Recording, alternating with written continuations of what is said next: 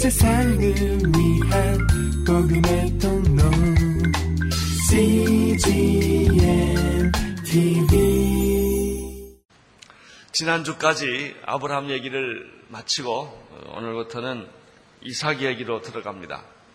창세기는 아브라함과 이삭과 야곱과 요셉 네 사람 인물 연구를 하면 창세기는 50장이 다 끝납니다. 그러나 네 사람 속에 어, 하나님이 다 들어가 있고 온 인류가 다 들어가 있습니다. 아, 창세기 아브라함은 하나님을 보여주는 그림입니다. 이삭은 예수님을 보여주는 그림입니다. 야곱은 이름이 두 개 있어요. 야곱이 변하여 어, 이스라엘이 되었는데 그것이 옛사람이 변하여 새사람이 되는 요셉을 성령을 상징하는 것이 야곱입니다. 그리고 요셉은 온 인류가 추구해야 할 메시아상을 보여주는 우리 우리의 하나의 모델이 요셉입니다. 성부와 성자와 성령과 요셉 이게 창세기를 구성하고 있는 전부인데 어, 오늘은 이삭에 대한 삶을 나누겠습니다. 아브라함은 그의 나이 175세로 일기로 이 세상을 마감합니다. 그렇지만 아브라함은 죽었지만 아브라함을 향한 하나님의 약속과 축복은 백세 얻은 그의 아들 이삭을 통해서 계속되고 있다는 놀라운 사실을 우리는 발견합니다. 아브라함은 죽었지만 결코 그는 죽지 않았습니다. 그의 믿음은 계속되고 있었고 하나님이 그에게 주셨던 축복도 계속되고 있었다는 사실입니다. 나는 여러분에게 주신 하나님의 약속과 축복도 여러분의 죽음으로 끝나는 것이 아니라 죽음 이후에도 여러분의 자녀들을 통하여 그 믿음은 계속되며 축복도 계속되기를 축원합니다. 그렇습니다. 하나님이 우리에게 주신 약속과 축복은 결코 한 사람이나 한 시대로 끊어지지 않는다는 것입니다. 축복은 계속된다. 약속은 계속된다. 하나님의 섭리는 계속된다. 사람은 죽을지라도 육체는 땅에 들어갈지라도 그의 믿음은 계속되는 것이다. 사람의 육체라고 하는 것은 누구를 막론하고 일정한 시간이 지난 이후에 동일한 죽음을 맞이하게 됩니다. 시편 90편 10절에 보면은 우리의 연수가 70이여 강건하면 80이라는 말은 사실일 것입니다. 우리가 잘 살면 70이에요. 좀 건강하면 80 정도까지 살 수 있을 것입니다. 그러나 누구를 막론하고 우리는 땅으로 들어가야 하는 것입니다. 히브리서 9장 7절의 말씀을 생각하게 됩니다. 한 번 죽는 것은 사람에게 정하신 것이요. 그 후에는 심판이 있으리라. 아무 누구도 이 죽음을 피해갈 길은 없습니다. 그러나 죽음이 인생의 종말인가? 죽음이 인생의 끝인가? 그렇지 않습니다. 죽음 후에도 영생은 있는 것이며 죽음 후에도 믿음은 계속되는 것입니다. 19절 오늘 하나님 말씀 25장 19절 20절 함께 읽겠습니다. 시작. 아브라함의 아들 이삭의 후에는 이러하니라. 아브라함이 이삭을 낳았고 이삭은 40세 리브가를 취하여 아내를 삼았으나 리브가는 바단 아람의 아람 족속 중 부델의 딸이요 아람 족속 중 라반의 누이였더라. 아브라함에게는 여러 아들이 있었습니다. 우리가 첫째 하는 것은 하가를 통하여 난 이스마일도 아브라함의 아들인데 첫째 아들입니다. 둘째는 14년 후에 태어난 사라의 몸에서 태어난 이삭이라는 아들입니다. 세 번째는 후처였던 구드라를 통하여 난 여섯, 여섯 명의 아들이 있었습니다. 아브라함은 죽기 전에 이 모든 아들들에게 살만한 것을 다 장만해 줍니다. 그러나, 그러나 특별히 약속의 자녀인 이삭, 사라에게서 태어난 이삭에게는 아브라함의 소유의 대부분을 상속시켜 줬을 뿐만 아니라 하나님의 약속과 축복도 이삭에게 물려주었다는 사실을 오늘 우리는 성경에서 보게 됩니다. 아브라함의 축복은 이삭에게 계승되었다. 계승은 내가 하고 싶어서 하는 것이 아닙니다. 하나님의 약속과 섭리와 축복이 있을 때 계승은 일어납니다. 교회도 마찬가지고 기업도 마찬가지고 다 마찬가지입니다. 계승하고 싶다고 계승되지 않습니다. 계승에는 영적 계승에는 하나님의 특별한 섭리가 있기 마련입니다. 그러면 약속의 자녀를 통하여 하나님의 축복이 계승된다, 이어진다라고 하는 뜻은 어떤 의미를 갖습니까? 어떻게 그 계승이, 어, 축복이 계승된다는 말입니까? 여러분의 축복은 어떻게 다음 세대로 계승될 수 있습니까? 여기서 오늘 아주 중요한 메시지 하나를 우리는 성경에서 발견하게 됩니다. 아브라함의 축복은 자녀를 통하여 계승되는데 가장 중요한 채널은 가정이라고 하는 것입니다. 20절에 보면은 이삭의 나이가 40살이 되어서 그는 리브가라는 한 여자를 만나서 결혼하게 된다는 말씀이 있습니다.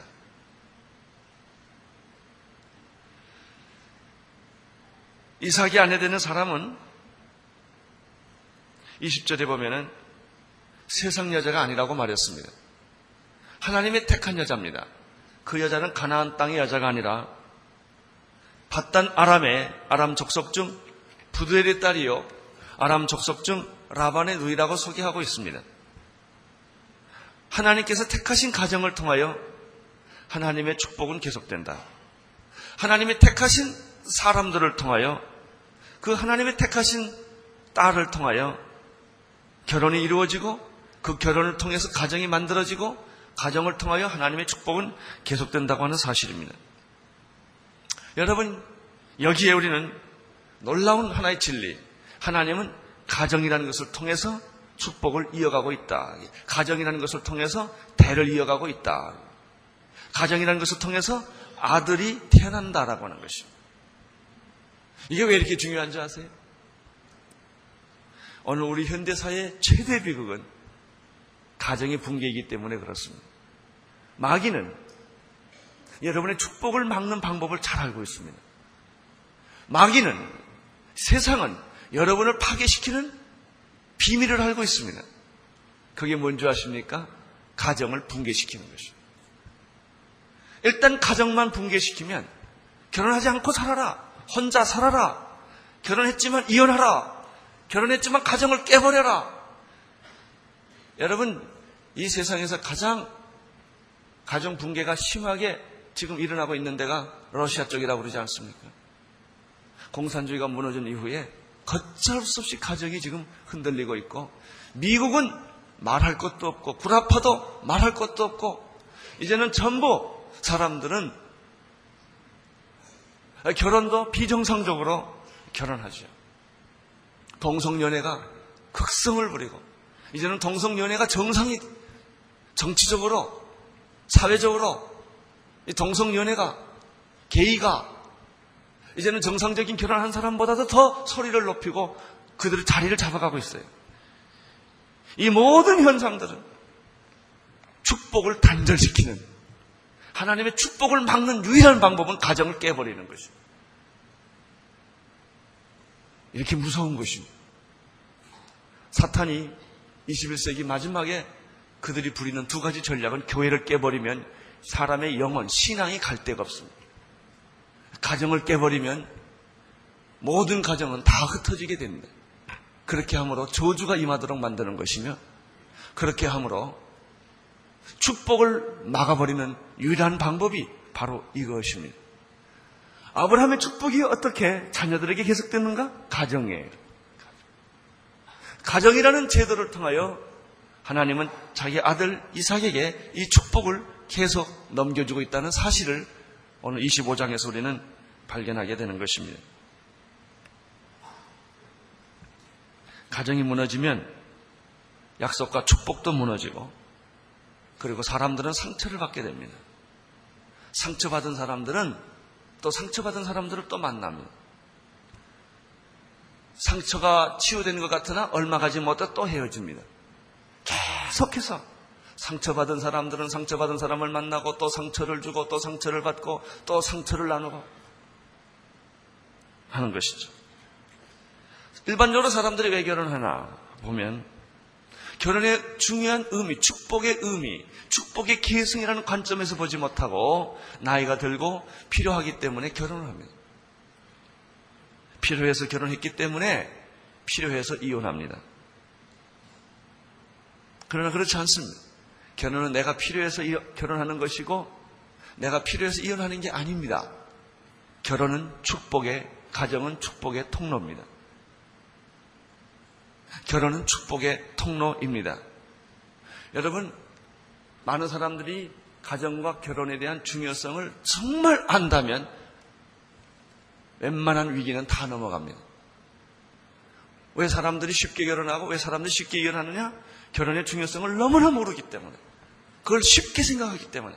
그저 오다 가다 만나고 오다 가다 헤어진다는 필요에 따라서 사람들은 만났고 필요에 따라서 가정이라는 것을 생각했는데 일단 아이를 낳고 보면 이게 보통 사건이 아니라는 것을 우리는 늦게서야 알기 때문에 이것이 오늘 우리 현대 사회가 가지고 있는 심각한 비극입니다. 오늘날 사회의 회복은 가정의 회복이 있고 결혼은 정말 축복된 결혼은 행복한 가정의 기초라고 하는 사실을 우리는 오늘 25장에서 발견하게 되는 것입니다. 우리는 여기서 얻어질 하나의 결론이 있어요. 앞으로 여러분의 자, 나는 실패했다 하더라도 여러분의 자녀의 결혼을 함부로 시켜서는 안 된다는 것이죠. 결혼 당사자인 여러분들, 여러분 결혼을 쉽게 생각하고 오다 가다 만나고 쉽게 만나고 쉽게 헤어지는 그런 결혼관을 버리셔야 합니다. 왜냐하면 결혼은 내 일생을 축복의 통로로 하나님이 쓰시고 있기 때문에 그런 것입니다. 나는 온누리교회가 가지고 있는 많은 프로그램 중에서 가장 자랑스럽게 생각하는 프로그램이 가정사역입니다. 왜냐하면 이것은 행복의 기초이기 때문에 그렇습니다. 오늘 온누리교회 가지고 있는 아버지 학교 참, 참 우스운 일 중에 하나는요. 애기 낳으면 아버지인 줄 알아요. 아버지 훈련 전혀 받지 못하고 아버지 자격 없는 분들이 애, 결혼해서 애기 낳으면 자기가 아버지인 줄 알아요. 아닙니다. 아버지는 아버지 자격이 있어야 돼요. 가정을 이끌고 갈 만한 이 축복을 계승할 만한 그런 그런 훈련과 그런 인내와 그런 모든 조건을 갖추어야 아버지가 되는 것이죠. 애기 낳으면 어머니인 줄 아세요? 아닙니다. 젖 발리고 애기 기저귀 갈면 어머니가 아닙니다. 우리는 정말 어머니가 돼야 되고 정말 성경적인 아버지가 돼야 되고 여러분 가정 하나 지키고 하는 것이 얼마나 어렵고 힘들고 정말 피땀 나는 일인데요. 가정 지키는 것은 쉽지 않아요. 끝까지 행복한 가정을 누린다는 것은 수많은 대가를 치루어야 하며 수많은 눈물을 흘려야만 그 가정은 지켜지는 것인데 이유가 있어요. 그만큼 가정은 축복의 통로라고 하는 것입니다.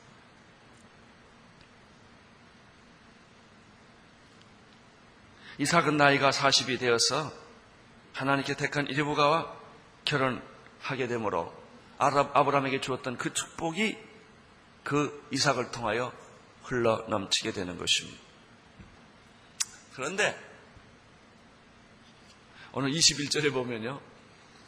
이렇게 축복된 결혼, 행복한 가정을 만든 이삭의 가정에도 문제가 있었다는 거예요. 결혼한 지 40살에 결혼했는데 60이 될 때까지 아기가 없습니다. 자, 21절을 보십시오. 21절 시작.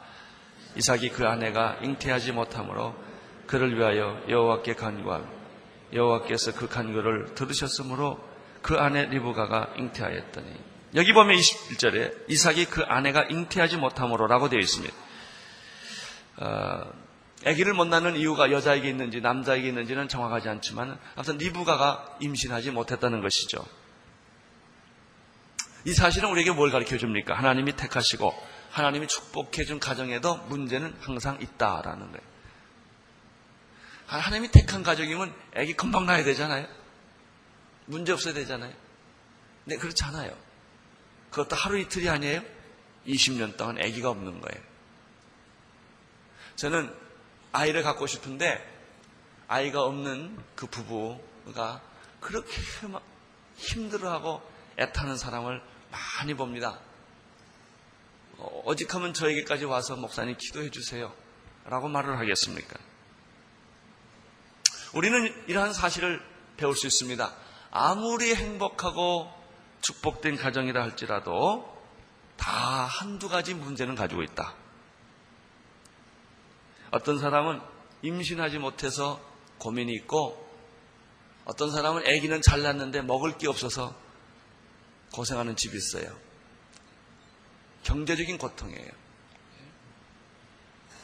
그래 정말 힘들게 힘들게 아이를 키우는 그 마음 나쁜 것도 아니에요. 부부가 착하고 선한데 그런 분이 있고요. 또 어떤 분들은 돈도 있고 애들이 있는데 본인이 건강치를 못해. 그래서 늘 연약한 몸으로 결혼 생활하기 때문에 고통스러운 가정도 있고요. 또 애는 주렁주렁 잘났는데 그 난 애들마다 다 타락하고 방탕해서 사고만 치니 늘 애들 때문에 가슴 아리하는 그런 부모도 있고 그렇습니다. 여러분, 문제 있다는 것은 문제가 아닙니다. 그건 정상입니다.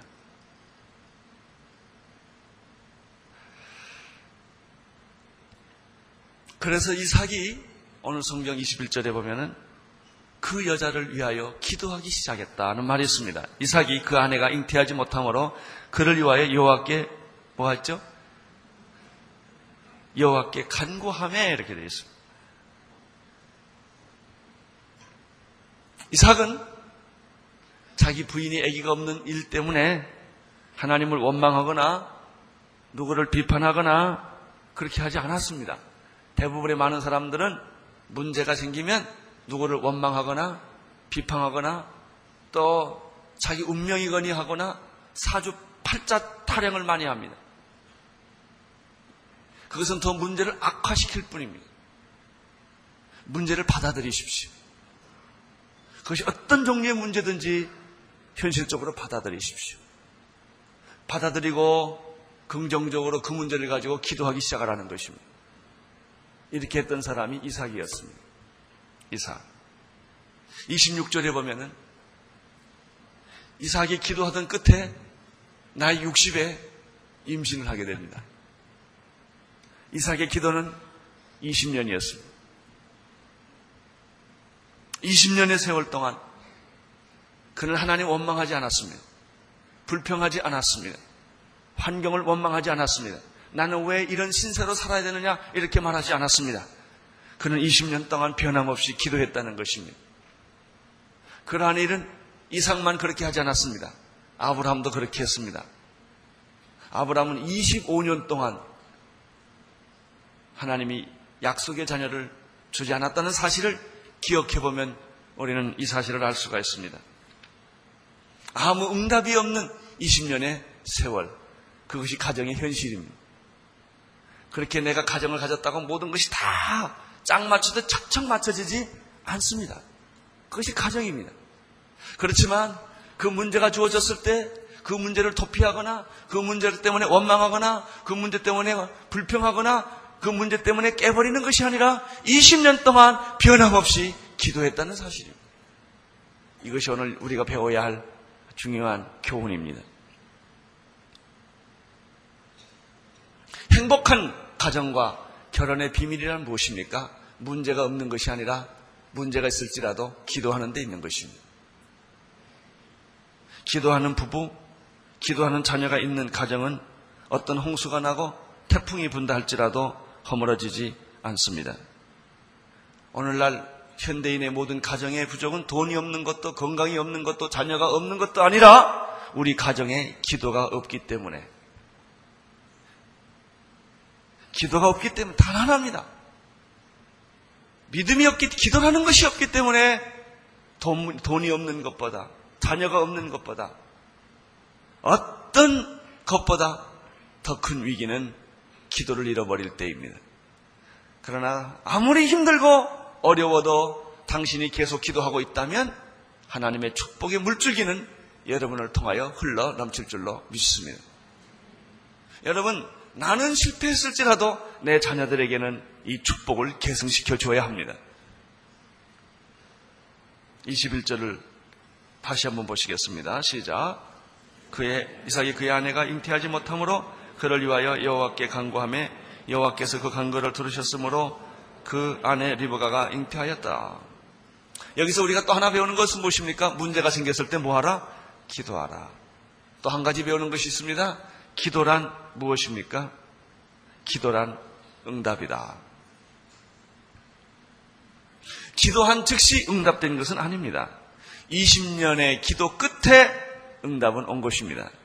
그래서 우리는 이렇게 응답할 수 있, 말할 수 있습니다. 기도는 언젠가 반드시 응답된다. 내 때에 응답되는 것이 아니라 하나님의 때에 응답되는 것이며 내 방법으로 응답되는 것이 아니라 하나님의 방법으로 응답되기 때문에 기도는 없어진 것이 아니라 당신이 한 기도는 절대 땅에 떨어지지 아니한다.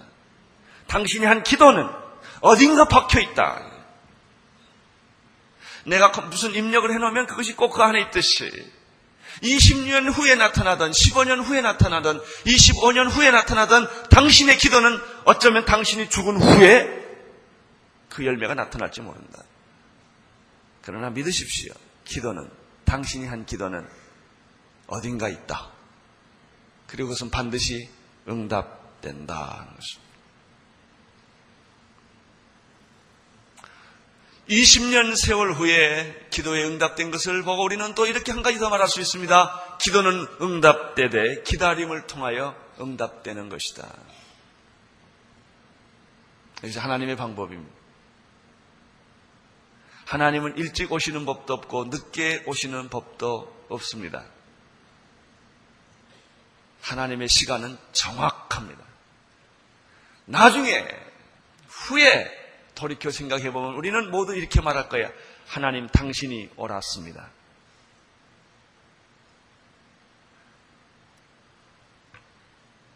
사랑하는 성도 여러분, 축복은 가정을 통해서 계승된다는 사실을 잊지 마십시오. 여러분의 가정을 소중하게 지켜야 할 그렇게 엄청난 대가를 치르고 자존심을 꺾고 경제적인 손해를 보고 그리고 정말 인간적으로 감당할 수 없는 그 모든 일들을 겪으면서도 가정을 지켜야 할 이유가 여기에 있어요. 그것은 축복의 통로이기 때문에 그렇습니다. 가정을 지키는 유일한 비결은 기도라는 사실. 기도. 역대상 16장 11절에 이런 말씀이 있습니다. 여호와 그 능력을 구할지어다. 그의 얼굴을 항상 구할지어다. 구하라 그러면 주실 것이요 찾으라 그러면 찾을 것이요 문을 두드리라 그러면 열릴 것이니라. 마태복음 7장 7절에 우리가 잘 아는 말씀 데살로니가전서 5장 16, 17, 18장 무슨 말씀이 항상 기뻐하라 쉬지 말고 기도하라 범사에 감사라 이는 예수 그리스도 안에서 너희를 향하시는 하나님의 뜻이니라. 이미 가정의 위기를 만난 사람들, 아니 이미 가정이 깨어진 사람이라 할지라도 두려워하지 마십시오. 과거에 연연하지 마십시오. 지금부터 여러분이 기도하기 시작하면 여러분에게 새로운 가정을 주실 것이며 여러분의 깨어진 가정은 회복될 것이며 여러분의 자녀들은 이 축복을 받게 될 줄로 믿습니다. 기도 외에는 방법이 없습니다. 22절, 23절을 보십시오. 시작. 아이, 싸운지라. 그 가로되 이 같으면 내가 어찌할까 하고 갔어. 여호와께서 묻자온데 23절 여호와께서 그에게 이르시되 두 국민이 내 태중에 있구나.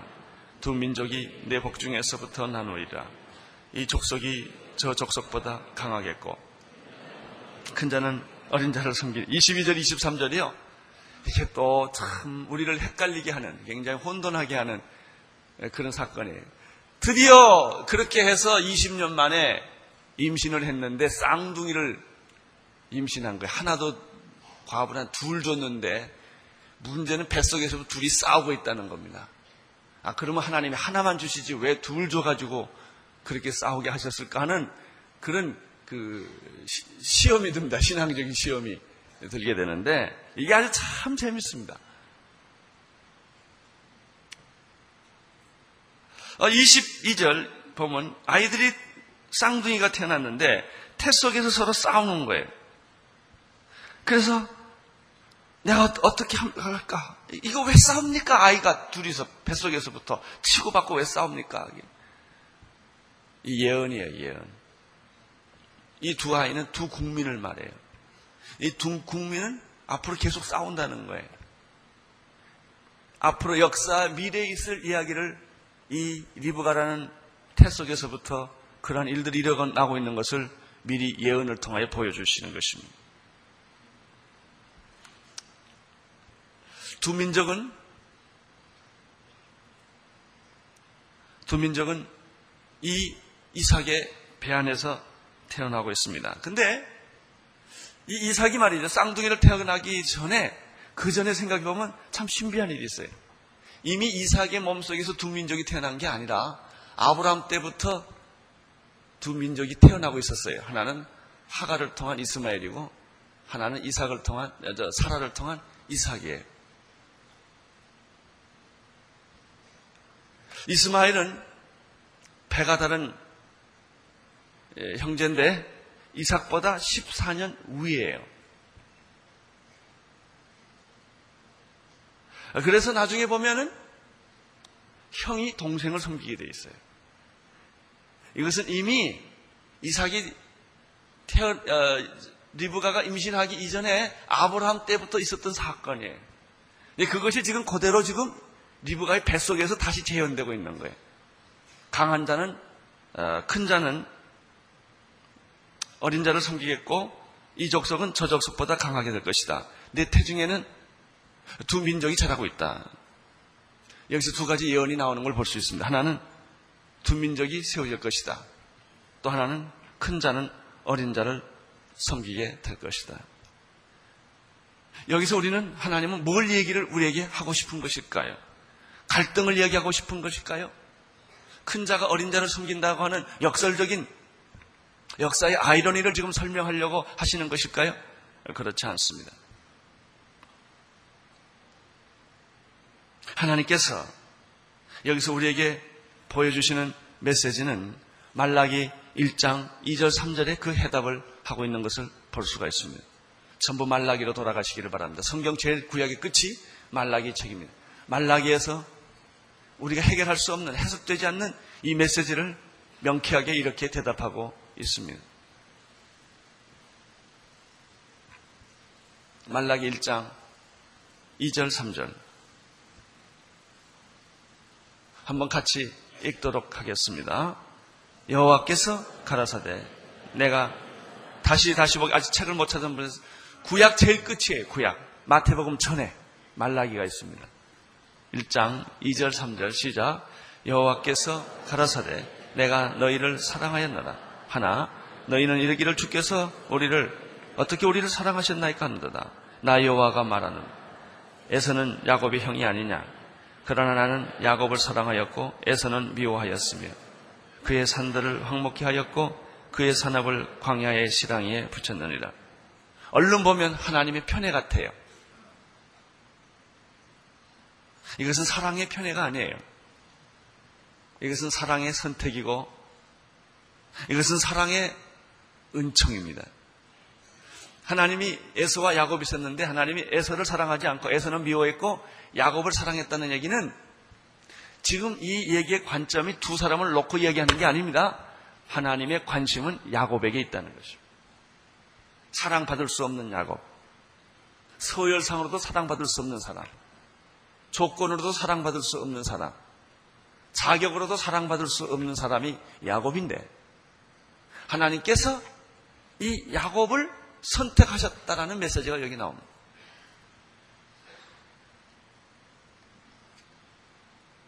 이것은 누구를 사랑하고 누구를 미워하는 얘기가 아니라 그것은 나를 얼마나 사랑하시고 자격 없는 나를 얼마나 불쌍히 여기시고 은혜 받을 만한 사람이 아닌 나를 얼마나 은혜를 베풀어 주느냐는 얘기입니다. 여러분은 에서가 아니고 누구예요? 야곱이에요. 여러분이 조건으로 따지면 소열이 안 돼요. 우리는 새치기하고 들어와서 구원받은 사람이요. 다 정상적인 줄을 서서 구원받은 사람들이 아니에요. 우리는 이미 원서 마감 뒤에 원서 내는 사람들이에요. 우리는 이미 자격이 없는 사람들이었어요. 우리는 이미 축복을 받을 만한 그런 근거가 없는 사람들이었어요. 이미 우리는 사형 선고를 받았고 본질상 진노의 자식이었고 우리에게는 구원의 가능성이 전혀 없는 존재였다고요. 사람들이 하나님을 불공평하다고 생각하는 까닭이 뭔지 아세요? 어차피 죽기로 사형 선고 다 됐어요. 그는 사형 선고를 받아야 돼요. 근데 하나님이 누구를 건져줬어요. 그랬더니 이 사람 하는 말이 왜 나는 건져주고 저 사람은 안 건져주냐 이게.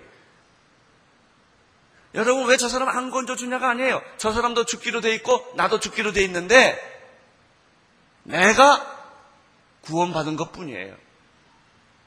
저 사람이 죽는다고 해서 하나님이 불공평하지 않아요. 우리는 이미 죽기로 결정된 거예요. 왜 이런 생각한 줄 아세요? 우리가 죄인이 아니라고 생각하기 때문에 불공평하다고 자꾸 하나님께 따지는 거예요. 우리는 이미 죽은 사람들이요. 죽기로 결정된 사람이요. 저 사람이 구원 못 받았다고 하나님이 불공평한 게 절대 아니에요. 왜? 이미 죽기로 결정된 사람이기 때문에. 사형 선고를 이미 받은 사람들이기 때문에. 그런데 놀랍게도 내가 사형 선고를 받았는데 내가 구원받은 거예요. 저 사람은 왜 구원 못 받고 왜 나는 구원 받았냐라는 논리가 아니에요. 우리의 논리는 하나밖에 없어요. 하나님 나 같은 죄인을 어찌 구원해 주십니까? 어찌 살려 주십니까? 하나님, 우리 민족은 5천년 동안 하나님이라는 하자도 생각 못하는 그런 민족이었고 성경이라는 성자도 모르는 그런 민족이었습니다. 100년 전까지만 해도. 흑암에 앉아있던 백성이고 우리가 가졌던 종교는 무당과 불교와 유교 이런 것밖에 없었어요. 그리고 죽음의 그늘에 앉아있던 백성이었는데 100년 전에 선교사님들이 이 땅에 복음을 가지고 들어와서 그래, 그렇게 말하니까 또 그럼 500년에 죽은 사람은 어떻게 되냐? 뭐 무르나 많아죠. 뭐. 이미 다 죽기로 되어 있는 사람인. 그런데 나를 구원해 주신 거예요. 여기에 선택의 비밀이 있어요. 여기에 구원의 비밀이 있어요. 여기에 섭리의 비밀이 있어요. 여러분 이걸 깨달은 사람은 어떻게 하는 줄 아세요? 여기 못 있어요. 당장 나가서 구원 전도하는 거예요. 내가 구원받은 걸 생각하면 이 특별 차별된 은혜를 받은 걸 생각하면 견딜 수가 없어요. 왜? 내가 전도하지 않았기 때문에 죽어가는 수많은 사람들이 과거에 있었다는 걸 알기 때문에 이 비밀을 깨닫고 나는 이 직업을 있을 수가 없는 거예요. 이 자리에 있을 수 없는 거예요. 빨리 가서 복음을 모르는 사람들에게 복음을 전하지 않으면 안 되는 김박성. 그런 김박성을 진짜 구원의 선택을, 이 선택과 섭리의 비밀을 아는 사람들은 구원의 김박성을 느끼는. 그게 허드슨 테일러 아닙니까? 허드슨 테일러가 너무 힘들어서 중국을 떠나려고 했을 때 밤의 꿈에 하루에도 수십만 명이 지옥으로 떨어가는 영혼을 보게 해준 거예요. 네? 하룻밤에 얼마나 많은 사람들이 지옥에 가는 걸 보고 충격을 받잖아요. 그래요. 왜 저 사람은 지옥 갔는가? 왜 저 사람은 구원받지 못했는가가 아니에요. 지금 그런 질문 하라고 이 말씀 준 거 아니에요. 하나님이 왜 나를 구원했냐 이거예요. 나도 이미 저 사람들과 똑같이 죽어야 하는 존재였고 버림받은 존재였고 구원의 가능성이 없는 존재였지만 하나님이 나를 사랑하시사. 야곱은 축복의 기회를 받을 만한 서열이 아니에요. 그는 둘째 아들이에요. 그럼에도 하나님은 야곱에게 은혜를 베풀어 주셨고. 여기서 에서가 잘못됐다는 것이 아니에요. 하나님이 야곱을 택했다는 것을 의미하는 것이죠. 이런 사건이 리브가의 뱃속에서 일어나고 있는 것입니다. 로마서 3장 24절에 이런 말씀이 있습니다. 그리스도 예수 안에 있는 구속으로 말미암아 하나님의 은혜로 값없이 의롭다 하심을 얻은 자 되었느니라. 에베소서 2장 4절 5절 보면 공율에 풍성하신 하나님이 우리를 사랑하신 그 큰 사랑으로 인하여 허물로 죽은 우리를 그리스도와 함께 살리셨고 에베소서 2장 8절 9절 너희가 은혜를 인하여 믿음으로 말미암아 구원을 얻었나니 이것은 너희에게서 난 것이 아니요 하나님의 선물이라 행위에서 난 것이 아니니 누구든지 자랑치 못하게 하려 하십니다. 할렐루야. 지금 이런 비밀이 리브가의 몸속에서 일어나고 있는 거예요. 리브가 자신도, 이삭 자신도 이것을 다 해석할 수 없었어요. 여러분, 우리의 인생은 하나의 퀘스천이에요. 해석 안 되는 게 너무 많아. 나는 어디서 와서 무엇을 하다 어디로 가는 존재일까? 우리가 이 세상을 살아 보면요. 해석되지 않는 논리적 모순이, 불합리성이 우리의 삶에 얼마나 많은지 몰라. 그 모든 불합리성, 그 인생의 비합리성, 그 인생에 해결할 수 없는 그 수많은 질문들은 단 한 가지. 하나님을 만나면 이해가 됩니다. 하나님을 만나면 해석이 됩니다. 그리고 눈물을 흘립니다. 하나님 나 같은 죄인을 어찌 버리지 아니하시고 사랑해 주셨습니까? 나도 정말 깜빡했으면 하나님 못 만날 뻔했습니다. 그런데 하나님이 그렇게 신비스럽게 어떤 때는 나에게 병을 주고 어떤 때는 나에게 망하게 하고 어떤 때는 나로 하여금 좌절하게 하고 어떤 때는 나를 자살시키려고 하는 그런 상황까지 끌고 가면서도 하나님은 나를 버리지 아니하시고 나를 건져 주셨습니다. 하나님은 나를 만나게 해 주셨습니다. 할렐루야. 이 사람은요, 밤잠을 못 자요. 너무 감격해서. 이걸 생각해 보면요, 그렇게 신비스러울 수가 없어요. 여러분 예수 믿음과 신비스럽지 않습니까? 이런 사람은 신비스럽지 않을 거예요. 예수 믿고 뭐 믿은 것도 없고 안 믿은 것도 없고 그냥 늘 그냥 그렇게 그렇게 사는 사람들은 이게 뭐가 뭔지 모르는 얘기일 거예요. 그러나 그 구원의 비밀을 아는 사람들은 참 신기해 하나님. 그래서 제가 그때 대학을 떨어져서 재수를 했군요. 제가 그래서 폐병을 알았고 내, 내, 내 자신을 돌이켜보면 그래요. 지나온 나의 모든 허물과 연약함과 부족함이 다 오늘 하나님이 이 하나님의 구원의 놀라운 비밀을 깨닫게 하기 위하여 만들어 주셨던 하나님의 드라마였다. 기가 막힌 드라마였다. 죽는 줄 알았는데 살아났고, 없어진 줄 알았는데 존재했고, 망하는 줄 알았는데 망하지 않았고, 그리고 내가 눈의 비누를 벗어버리고 하나님을 만나게 되었습니다. 할렐루야. 여러분의 축복은 계속될 것입니다. 여러분의 믿음도 계속될 것입니다. 두려워하지 마십시오. 과거의 실패를 두려워하지 마십시오. 이제 여러분은 새 사람이 되었고 축복의 사람이 시작된 것입니다. 기도하겠습니다. 하나님 아버지, 하나님은 나를 얼마나 사랑하셨는지.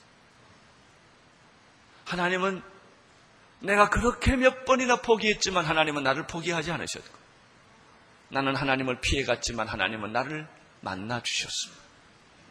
오늘 이 은혜와 이 사랑을 깨닫게 도와주시고, 우리의 축복이 자녀들에게 계속되게 하여 주옵소서. 예수님 이름으로 기도합니다.